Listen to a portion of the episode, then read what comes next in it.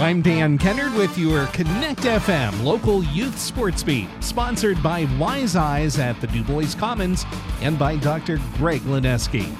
Recapping the District 9 high school basketball tournaments that took place over the holiday week. At the Dubois Holiday Tournament played on Thursday, the consolation game went to Dubois Central Catholic. The Cardinals with a 61 25 win over Brockway. And claiming the tournament championship was Dubois. They beat Brookville by a 64 to 40 mark. In holiday tournament action on Friday in Punxsutawney, in the consolation game, Cameron County was a 65 49 winner over Marion Center.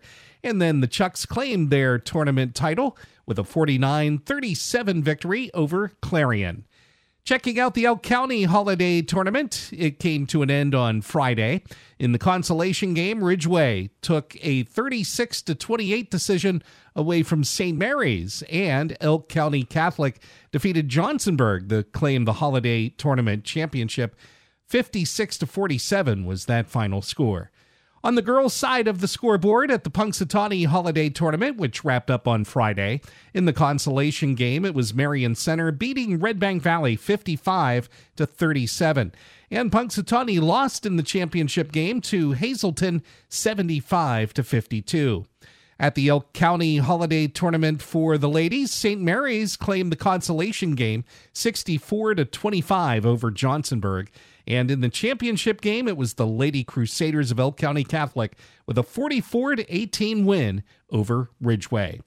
And in District 9 basketball yesterday, in one boys game to report, Curwensville upended Harmony 65 to 60. In that game, Parker Wood scoring 24 points for the Golden Tide.